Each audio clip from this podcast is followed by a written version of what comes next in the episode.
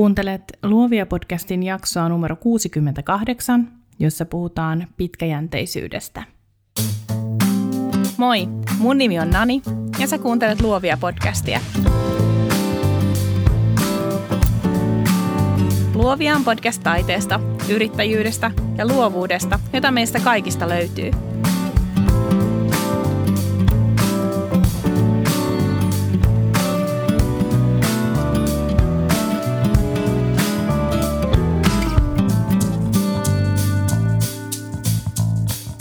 Me ollaan puhuttu moneen otteeseen tässäkin podcastissa siitä, että tavoitteellinen työskentely vie meitä ja meidän yritystä eteenpäin.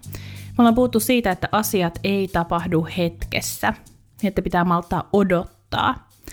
Mutta me ei olla puhuttu juurikaan siitä, millainen merkitys päätöksenteolla, omilla työtavoilla, hyvillä rutiineilla, pitkäjänteisellä toteuttamisella – on meidän yrityksen hyvinvointiin ja meidän omaan hyvinvointiin. Joten eikös me puhuta tänään siitä. Mä haluan tänään tarkastella mun, sun, jokaisen meidän yritystoimintaa tästä vinkkelistä.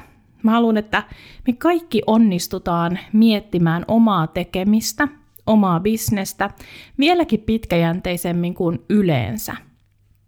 Normaalistihan me puhutaan Luovia podcastissakin tavoitteista kvartaalilla, vuositasolla tai sitten viiden vuoden suunnitelmista ja haaveista. Mutta tänään me puhutaan ainakin melkein eläkeiästä ja 20 vuoden syklistä, unohtamatta kuitenkaan nykyhetkeä ja lähitulevaisuutta. Tänään me rakennetaan kestävää luovan alan yrittäjyyttä. Tervetuloa Luovia podcastiin. Tuleeko sulla mieleen sun omasta arjesta sellaisia tapoja tai rutiineita, jotka sä haluaisit muuttaa? Ehkä joku sellainen juttu, josta sä ajattelet aina tasaisin väliajoin, että sit huomenna mä tsemppaan. Tai että tähän hommaan kyllä pitää saada joku roti. Ja että se roti pitää löytyä ennen tämän vuoden loppua. Teetkö sä uuden vuoden lupauksia tai uuden viikon lupauksia – joista sä koet ihan mahottomana pitää kiinni. Ehkä sä haluaisit herätä aikaisemmin tai olla tekemättä töitä sen jälkeen, kun lapset on mennyt nukkumaan. Ehkä sä koet ahdistavana sen, että puhelin piippaa jatkuvasti tai sen, että katsot sähköpostit 20 kertaa päivässä. Työhön vaikuttaa oma jaksaminen. Miten sä jaksat? Ku, ihan oikeasti, kuinka sä voit? Mitä sulle kuuluu? Millainen olo sulla on? Haluaisitko nukkua enemmän? Haluaisitko syödä vähemmän tai paremmin? Haluaisitko liikkua enemmän, löytää sen ilon liikunnasta, mistä kaikki puhuu? Myös se, jos me yrittäjinä ei huomioida tulevaisuutta, saattaa ahdistaa meitä. No, mä laitan sen eläkesäästämisen kuntoon sitten ensi kuussa, tai täytyy yrittää keksiä joku säästämistapa lomaa varten. Joskus mä itse huomaan kaipaavani sitä, että antaispa joku nyt vaan luvan laittaa tämän asian kuntoon. Jos susta on tuntunut koskaan yhtään samalta, niin sovitaanko niin, että tämä jakso on se odotettu lupa? Kuulostiko noi edellä mainitut jutut edes etäisesti tutuilta? Ihan sama mitä töitä mä teen, ihan samat haasteet korostuu mun arjessa vuodesta toiseen – Mä oon vähän semmoinen taivaanrannan maalari. Mulla on tosi tyypillistä se, että mä vaan menen eteenpäin sen kummemmin suunnittelematta ja miettimättä. Mulla on aina ollut aika huono keskittymiskyky, eikä tämä some-elämä ole sitä ainakaan parantanut. Ilman itseäni viisaampien apua, ilman ymmärrystä siitä, että mun työtavat ei välttämättä ole aina kaikista kestävimpiä – Ilman onnistumisen kokemuksia mä olisin varmaan jo ihan loppu. Mä olisin jättänyt yrittäjyyden, palannut palkkatöihin leimaamaan kellokorttia. Kantapään kautta siis, ystävät, kantapään kautta, mutta ehkä sun ei tarvitse kokea ihan sitä kaikkea, mitä mä oon kokenut. Mä oon ennenkin puhunut Tara Moorin kirjasta Playing Big, jossa esitellään sisäisen mentorin käsite – Tämä tarkoittaa sitä, että, että sen sijaan, että sä etsisit mentoria itsellesi toreilta ja turuilta, sä käännyt sun sisäisen mentorin puoleen ja mietit, kuinka hän sua ohjeistaisi. Tämä on tosi kiehtova työskentely ja ajattelumalli. Mä laitan jaksomuistiinpanoihin linkin Moorin sivuille, josta löytyy toi työskentely. Sisäinen mentori on siis sinä itse 20 vuoden kuluttua. Mieti siis itseäsi silloin, miten hän katselee sua tulevaisuudesta. Koko tämän jakson ajan mä yritän kuljettaa ajatusta sisäisestä mentorista. Itseäni tämä on auttanut paljon. Me kaikkihan halutaan olla tulevaisuudessa vanhoja ja viisaita, joten miksei me voitaisiin ottaa itseltämme myös vinkkejä vastaan. Sisäisen mentorin avulla mä oon ryhtynyt hahmottaa mun yrityksen yhä enemmän tarinana, kasvutarinana, jossa ei niinkään enää mietitä yksittäisten pienten juttujen merkitystä, vaan keskitytään isompaan kuvaan. Ei niin, ettenkö mä keskittyisi käsillä olevaan hetkeen ja miettisi kvartaali, vuosi, kaksi eteenpäin. Mutta ehkä mä koen mun yritystoiminnan olevan nyt yhä enemmän osa sitä tarinaa, joka alkoi mun syntymästä, joka jatkuu vikaan henkäykseen asti. Eli mä teen päätöksiä myös se 20 vuoden sykli mielessä. Nyt siis tosiaan, sun pitäisi onnistua kääntää aivot asentoon, jossa sä näet itses sun oman paikan yhteiskunnassa, sun arjen, sun perheen, sun koko elämän vuonna 2039. Mä ajattelen edelleen olevani vähän kuolematon, koska noin pitkälle on tosi vaikea ajatella, mutta jos mä ihan oikeasti, jos mä vähän pinnistän, mä kykenen siihen. Mulla on vuonna 2039 vielä syvemmät naururypyt ja mun iho on vielä kärsineempi kaiken sen ulkoilmaelämän jälkeen, mitä mä oon elänyt. Mä toivon hartaasti, että mä oon silloin terve, että mä oon täysillä työelämässä mukana. Ehkä mä oon kirjoittanut kirjan tai kaksi. Mä luulen, että me asutaan silloin jossain ihanassa kodissa, joka inspiroi mua luomaan taidetta erilaisin tavoin. Mä uskon, että me vietetään osa vuodesta jossain muualla, kodin ulkopuolella, toisessa kodissa, kotimaassa tai ulkomailla – Mun työ varmaan yhä enemmän etätyötä muusta tiimistä, josta jokainen on täydellinen palanen siinä palapelissä, jota mä silloin yrityksekseni kutsun. Tai sit mä oon tosi ryppynen ja päivätöissä jossain virastossa, leimaan sitä kellokorttia ja kuvaan vaan harrastuksenani. Koskaan ei voi tietää. Mitä sä luulet, miltä sun elämä näyttää 20 vuoden kuluttua?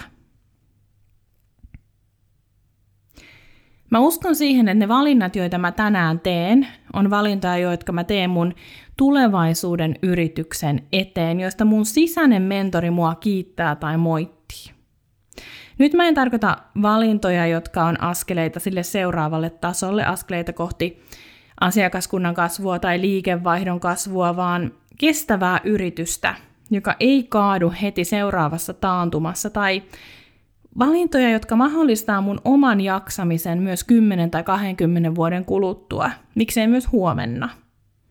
Jotta mä voisin olla virkeä 50, on mun kolmekymppisenä onnistuttava tekemään kestäviä valintoja. Jotta sä voisit olla virkeä 40 tai virkeä 60 tai virkeä 70, on sun tehtävä niitä valintoja nyt, jotka mahdollistaa sen. Nykyhetki ja tulevaisuus 20 vuoden kuluttua on enemmän yhteydessä toisiinsa kuin me ehkä ajatellaankaan. Kaikki ne tavat ja rutiinit, joita me opetellaan nyt, vaikuttaa väistämättä meidän tulevaisuuteen. Mitä sä luulet, kuinka kestävällä pohjalla sun yritys on? Jos sun pitäisi arvioida nyt sun tulevaisuutta sen perusteella, millaista sun yritystoiminta on tänään, mitä sä sanoisit? Mitä sun sisäinen mentori sanoisi? Onko sun arjessa jotain sellaisia tapoja tai rutiineita, joita sä pidät kestämättöminä, mutta toisaalta sä et just nyt ehtis niihin vaikuttamaan? Tällaisia on kiireen tuntu, se sähköpostin tsekkaaminen, sähköpostikoukku tai päätöksenteon hitaus. Mun omalla kohdalla mä pidän kestämättömänä sitä, että mä jätän monia asioita viime tippaan, vaan sen takia, että lainausmerkeissä mä toimin hyvin paineen alla. Tiedättekö se kuuluisa sanonta, toimia hyvin paineen alla, että mä tiedän, että mä saan hommat valmiiksi viime hetkellä. Mä tunnen itseni sen verran hyvin, että mä tiedän myös sen, että mä pitäisin tosi paljon enemmän siitä tunteesta, kun mä saisin kaiken valmiiksi ajoissa. Tai enemmän kuin ajoissa. Kestävä pohja ei siis tarkoita pelkkää talouskasvua, vaan myös sitä, teetkö sä oikein sua itseäsi kohtaan. Toteutatko sä jo nyt tai ootko matkalla toteuttamaan just sitä visiota, mitä varten sä pistit pystyyn sun luovan alan yrityksen? Jos sä taas oot alanvaihtaja niin kuin minä, sä voit miettiä, onko sun tämänhetkinen toiminta linjassa niiden asioiden kanssa, joita sä itsellesi toivoit vielä ollessasi palkkatöissä. Jos sä oot kuunnellut Luovia podcastia pidempään, sä tiedät, että mä tykkään miettiä omia valintojani siitä vinkkelistä, mikä palvelisi parhaiten mun työntekijää. Eli jos mä palkkaisin nyt jonkun tekee omat duunini, olisiko hänellä mahdollisuus onnistua? Onko ne puitteet semmoiset, että joku toinen voi onnistua siinä duunissa? Tai jos hän työskentelisi samalla tavalla kuin minä työskentelen, niin onnistuisiko hän? Kestääkö mun rutiinit ja tavat päivän valoa? Haluanko mä itse työskennellä tällä tavalla 20 vuoden kuluttua? Totta kai vastaus on joissain kohdin kyllä, se on vahva kyllä. Kyllä mä haluan edelleen 20 vuoden kuluttua fiilistellä omaa arkeani, päättää siitä, milloin mä herään, milloin mä aloitan duunit, milloin mä käyn ulkoilemassa koirien kanssa. Totta kai mä haluan 20 vuoden kuluttua rakentaa itseni näköistä yritystä edelleen. Enhän mä tekisi tätä, ellei mä oikeasti nauttis mun työstä. Mutta mun on myös tunnustettava se, ettei kaikki mun työtavat ole kestäviä ja sellaisia, joita mä haluaisin katsella enää parinkymmenen vuoden päästä.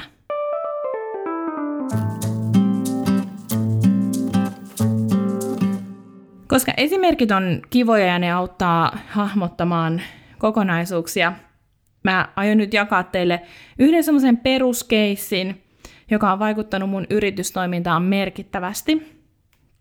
Vaikka et sä olisikaan valokuvaaja, sä ehkä tiedät, että monet kuvaajat järjestää toisinaan minikuvauksia – Eli kuvauksia, jotka on nimensä mukaisesti pienempiä, mutta myös huomattavasti edullisempia kuin niin sanottu normaali kuvaus, mikä nyt on kellekin normaalia.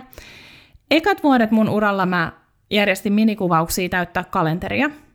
Mä käytin niitä hiljaisina aikoina tuomaan liikennettä, varauksia, rahaa mun yritykselle. Mikään ei ole tärkeämpää kuin se kassavirta. Sitä mä halusin. Tätä voisi kuvaa niin, että jos mä jouduin paniikkiin ja mä halusin vain jonkun ratkaisun äkkiä, niin mä järjestin minikuvauksen. Mä tein sitä, koska monet muutkin teki sitä. Mä hyppäsin vaan samaan junaan arvioimatta, mitä se saattaa tarkoittaa mun yritykselle vaikkapa vuoden, kahden tai kolmen kuluttua. Väkeä tuli, asiakkaita tuli, Ihmisiä, joita mä en ollut koskaan ennen tavannut, ihmisiä, joista mä en ollut koskaan ennen kuullut, ja ihmisiä, joita mä en ole tavannut kertaakaan sen jälkeen. Mun tavoite on aina se, että uusista asiakkaista tulee palaavia asiakkaita.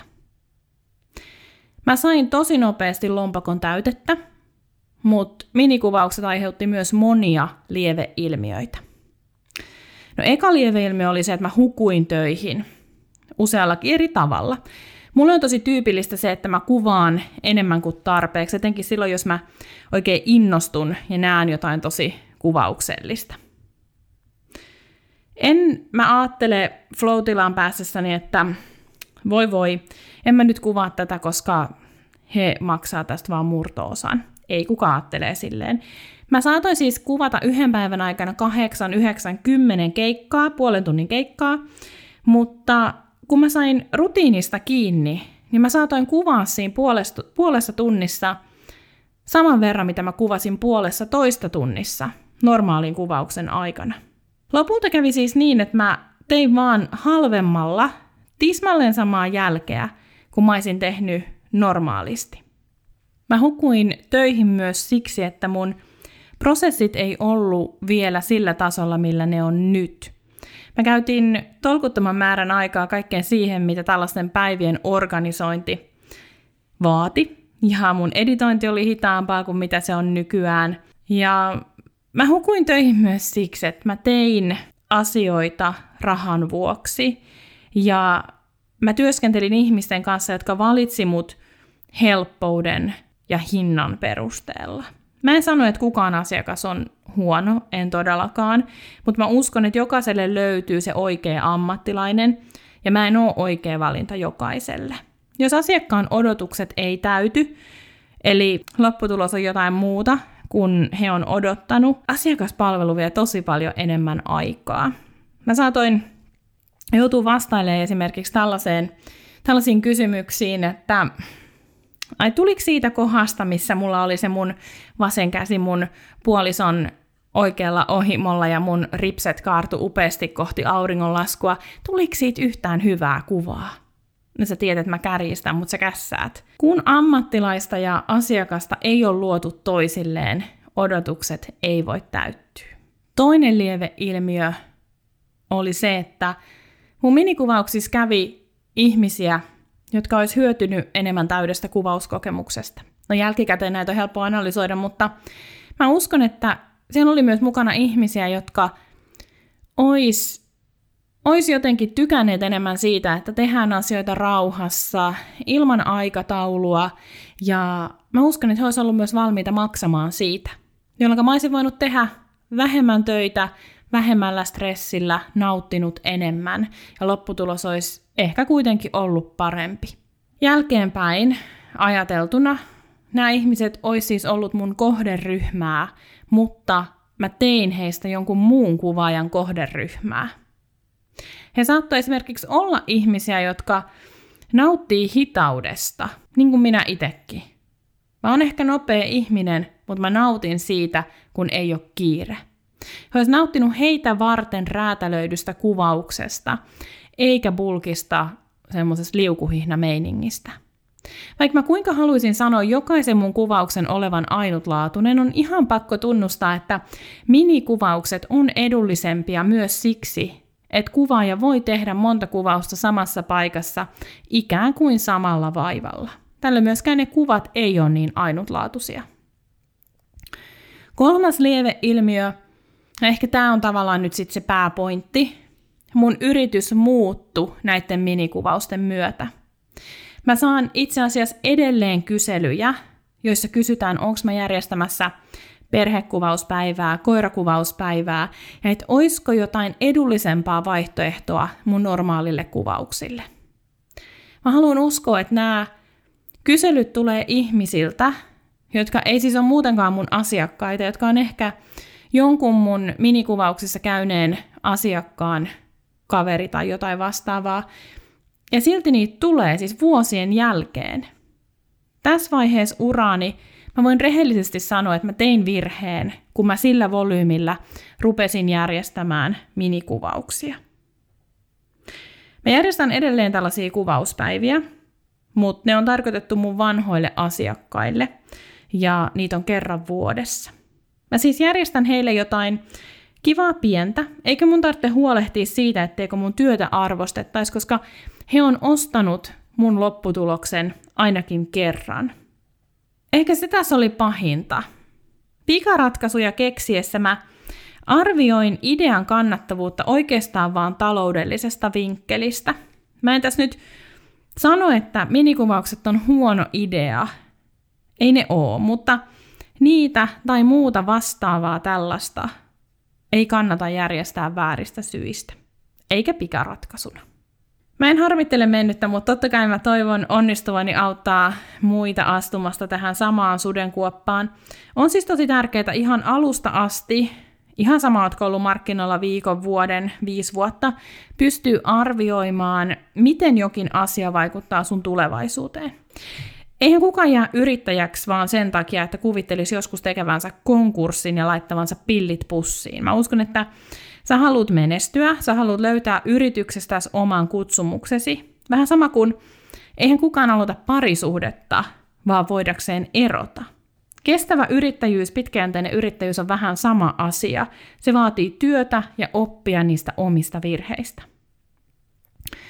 Mä oon puhunut miljoona tai kaksi miljoonaa kertaa prosesseista. Sä tiedät, että mä oon prosessien nainen, mä rakastan hyvää prosessia, niin sillä se säästää mut aikaa, rahaa ja vaivaa. Tätä jaksoa suunnitellessa mä rupesin miettimään, että miksi mä oikeastaan puhun niistä prosesseista, miksi ne on mulle niin tärkeitä. Eikä ei pelkästään sen takia, että ne helpottaa mun työtä, vaan täytyyhän siihen olla joku muukin syy. Mä sain vastauksen yhden mentoroinnin myötä. Mä rakastan miettiä muiden kanssa heidän prosessejaan, analysoida niitä, pointtaa sieltä niitä toimimattomia juttuja. Ja mä oon mielestäni aika hyvä siinä.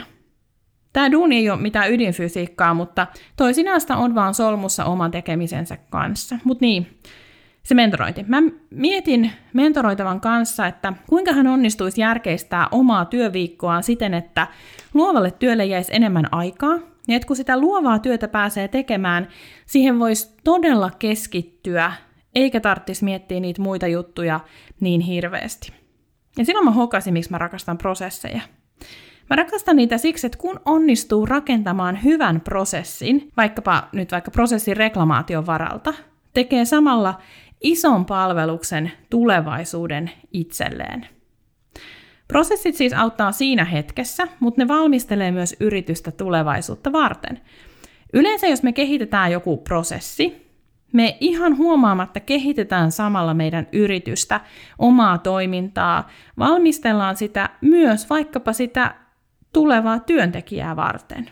Hyvien prosessien myötä meillä vapautuu aikaa ja energiaa, mutta mä uskon, että niiden myötä me myös palvellaan meidän asiakkaita paremmin. Nyt jos susta tuntuu siltä, että no niin, mulla ei ole aikaa, mulla ei ole kiinnostusta, mä unohdan prosessit, mä en halua miettiä niitä, niin odotan nyt hetki. Tämä ei oikeasti ole monimutkaista, aikaa se totta kai vie, mutta se ei ole monimutkaista. Mä uskon, että sulla on prosesseja. Ne syntyy itsestään, mutta sä et ole vaan kirjannut niitä ylös. Tämä seuraava harjoitus auttaa sua hahmottaa sun erilaisten prosessien eri vaiheet.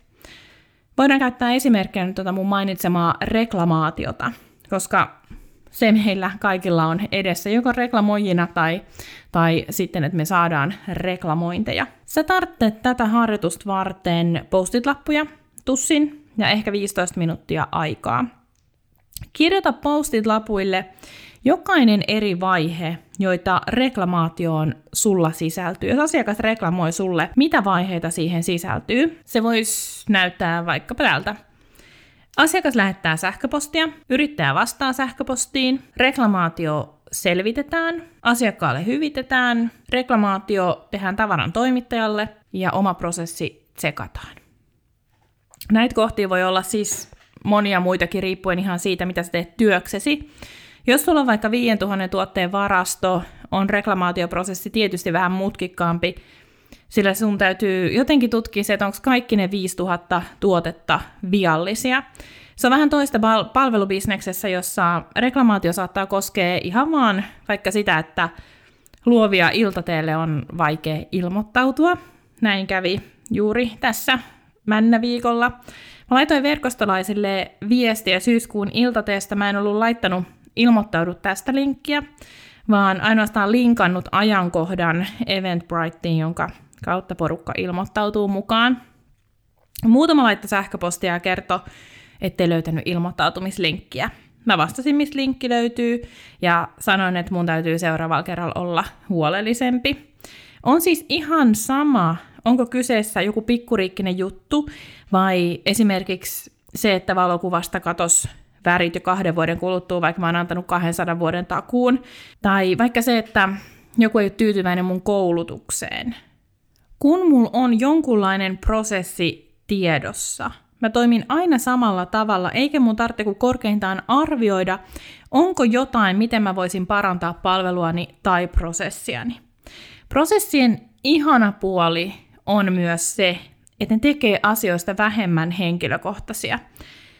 Ja mikä sen parempaa oikeasti, nyt rehellisesti, mikä sen parempaa kuin se, että saa vähän tunnetta pois siitä omasta tekemisestä. Ainakin mulla korostuu se tunteella tekeminen silloin, kun on kiire, heikkoina hetkinä, kun mä oon väsynyt, kipeä.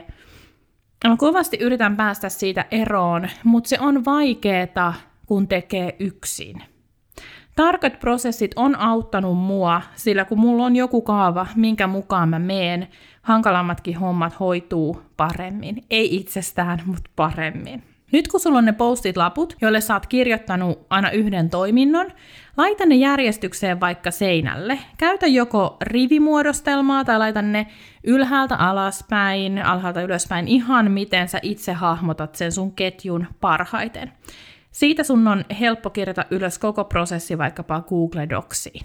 Toinen teema, josta sun kannattaa tehdä prosessi, on asiakkaan buukkausvaihe. Eli se, että kun asiakas ottaa suhun yhteyttä, niin miten se prosessi etenee siihen työn varausvaiheeseen.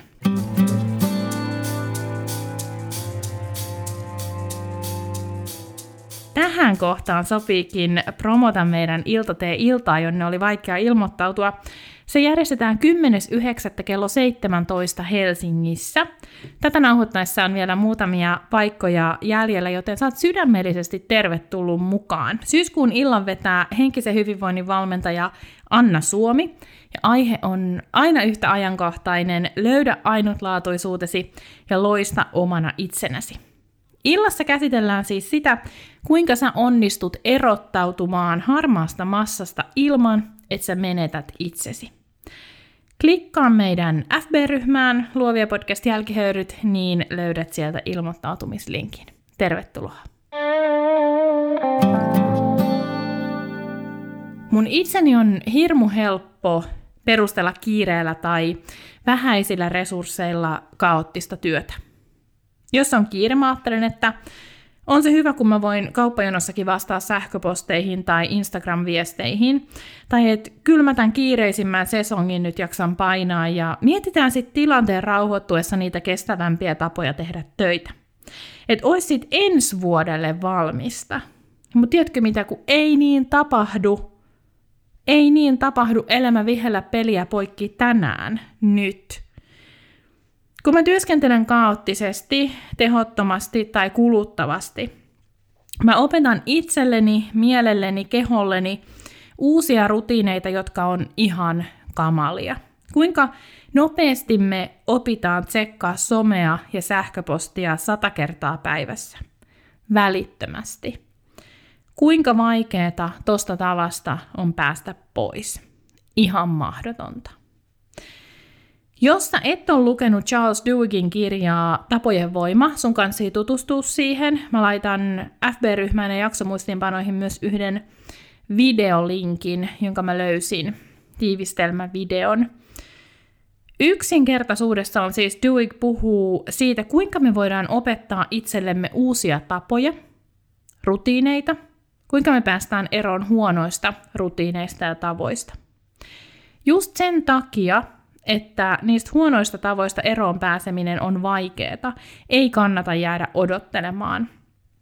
Jos olet ehtinyt toistaa jonkun kuluttavan prosessin sata kertaa, sun on tosi paljon vaikeampi päästä siitä tavasta eroon, kuin jos olisit tehnyt sen vasta kaksi kertaa. Mä ajattelen niin, että huono tapa toimia on tosi tiiviisti yhteydessä itsensä johtamiseen.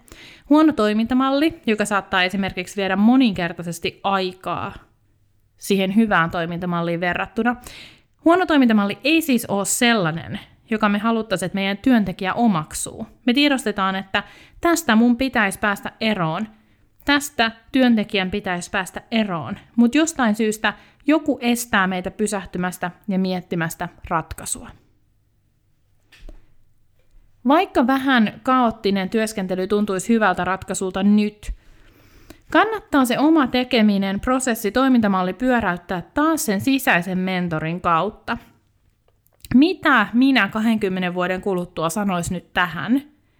Sanoisiko hän, että et sitten viittinyt tota hoitaa kuntoon ennen kuin täytit 55? Me ei aina tarvita mitään kalliita koulutuksia. Joskus riittää ihan se, että me otetaan askel taaksepäin ja mietitään asiaa vaan toisesta perspektiivistä.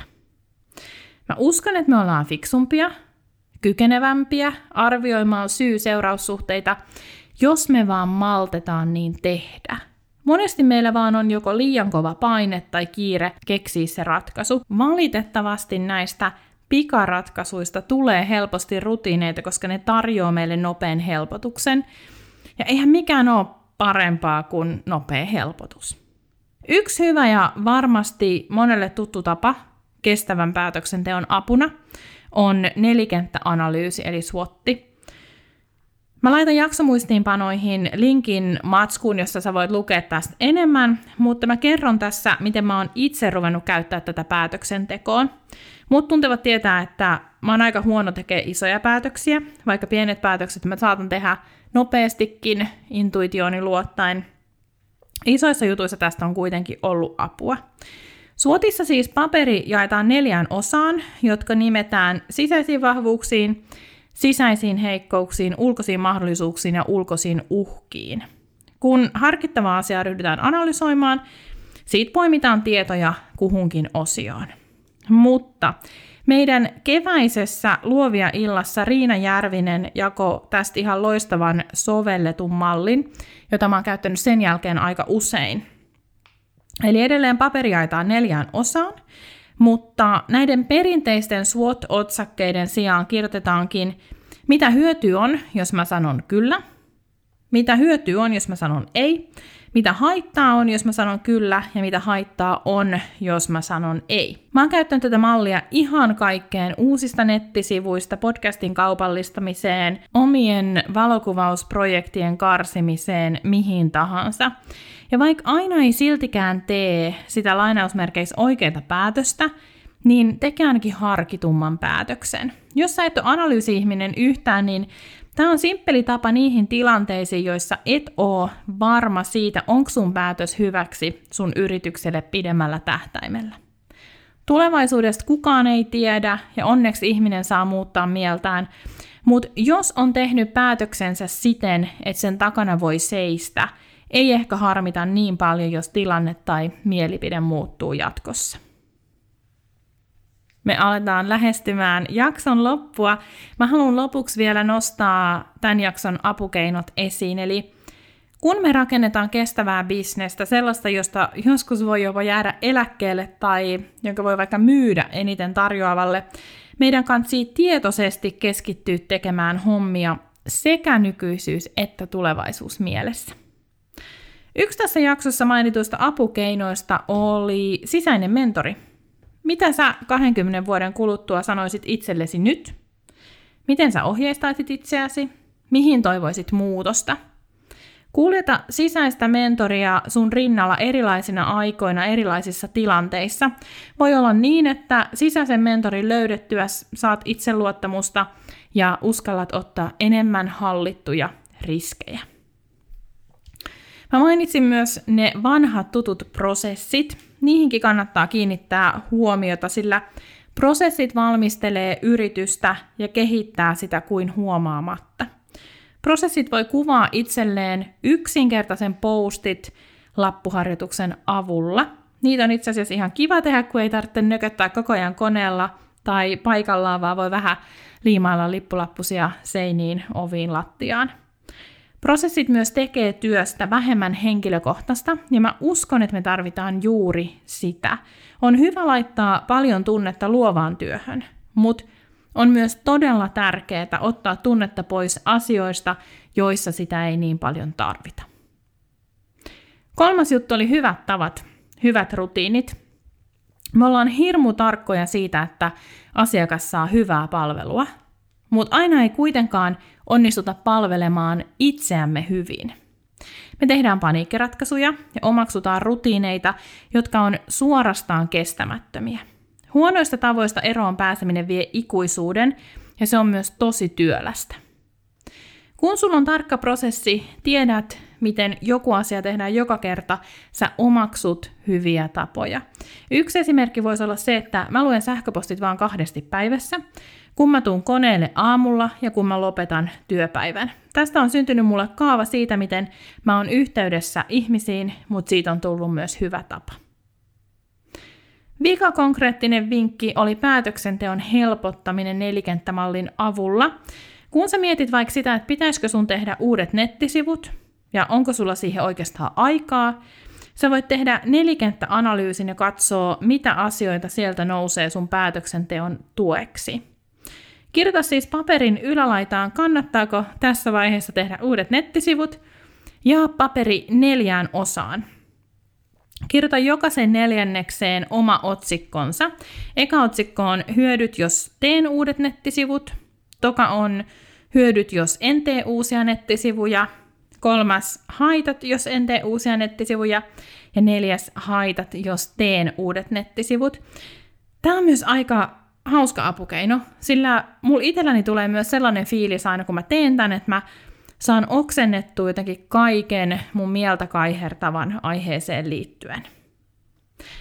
Miten ikinä sä päätätkään lähestyä tätä aihetta, miten ikinä sä päätätkään rakentaa sun yritystä kestävälle pohjalle, anna itsellesi aikaa, kohtele itseäsi hellästi.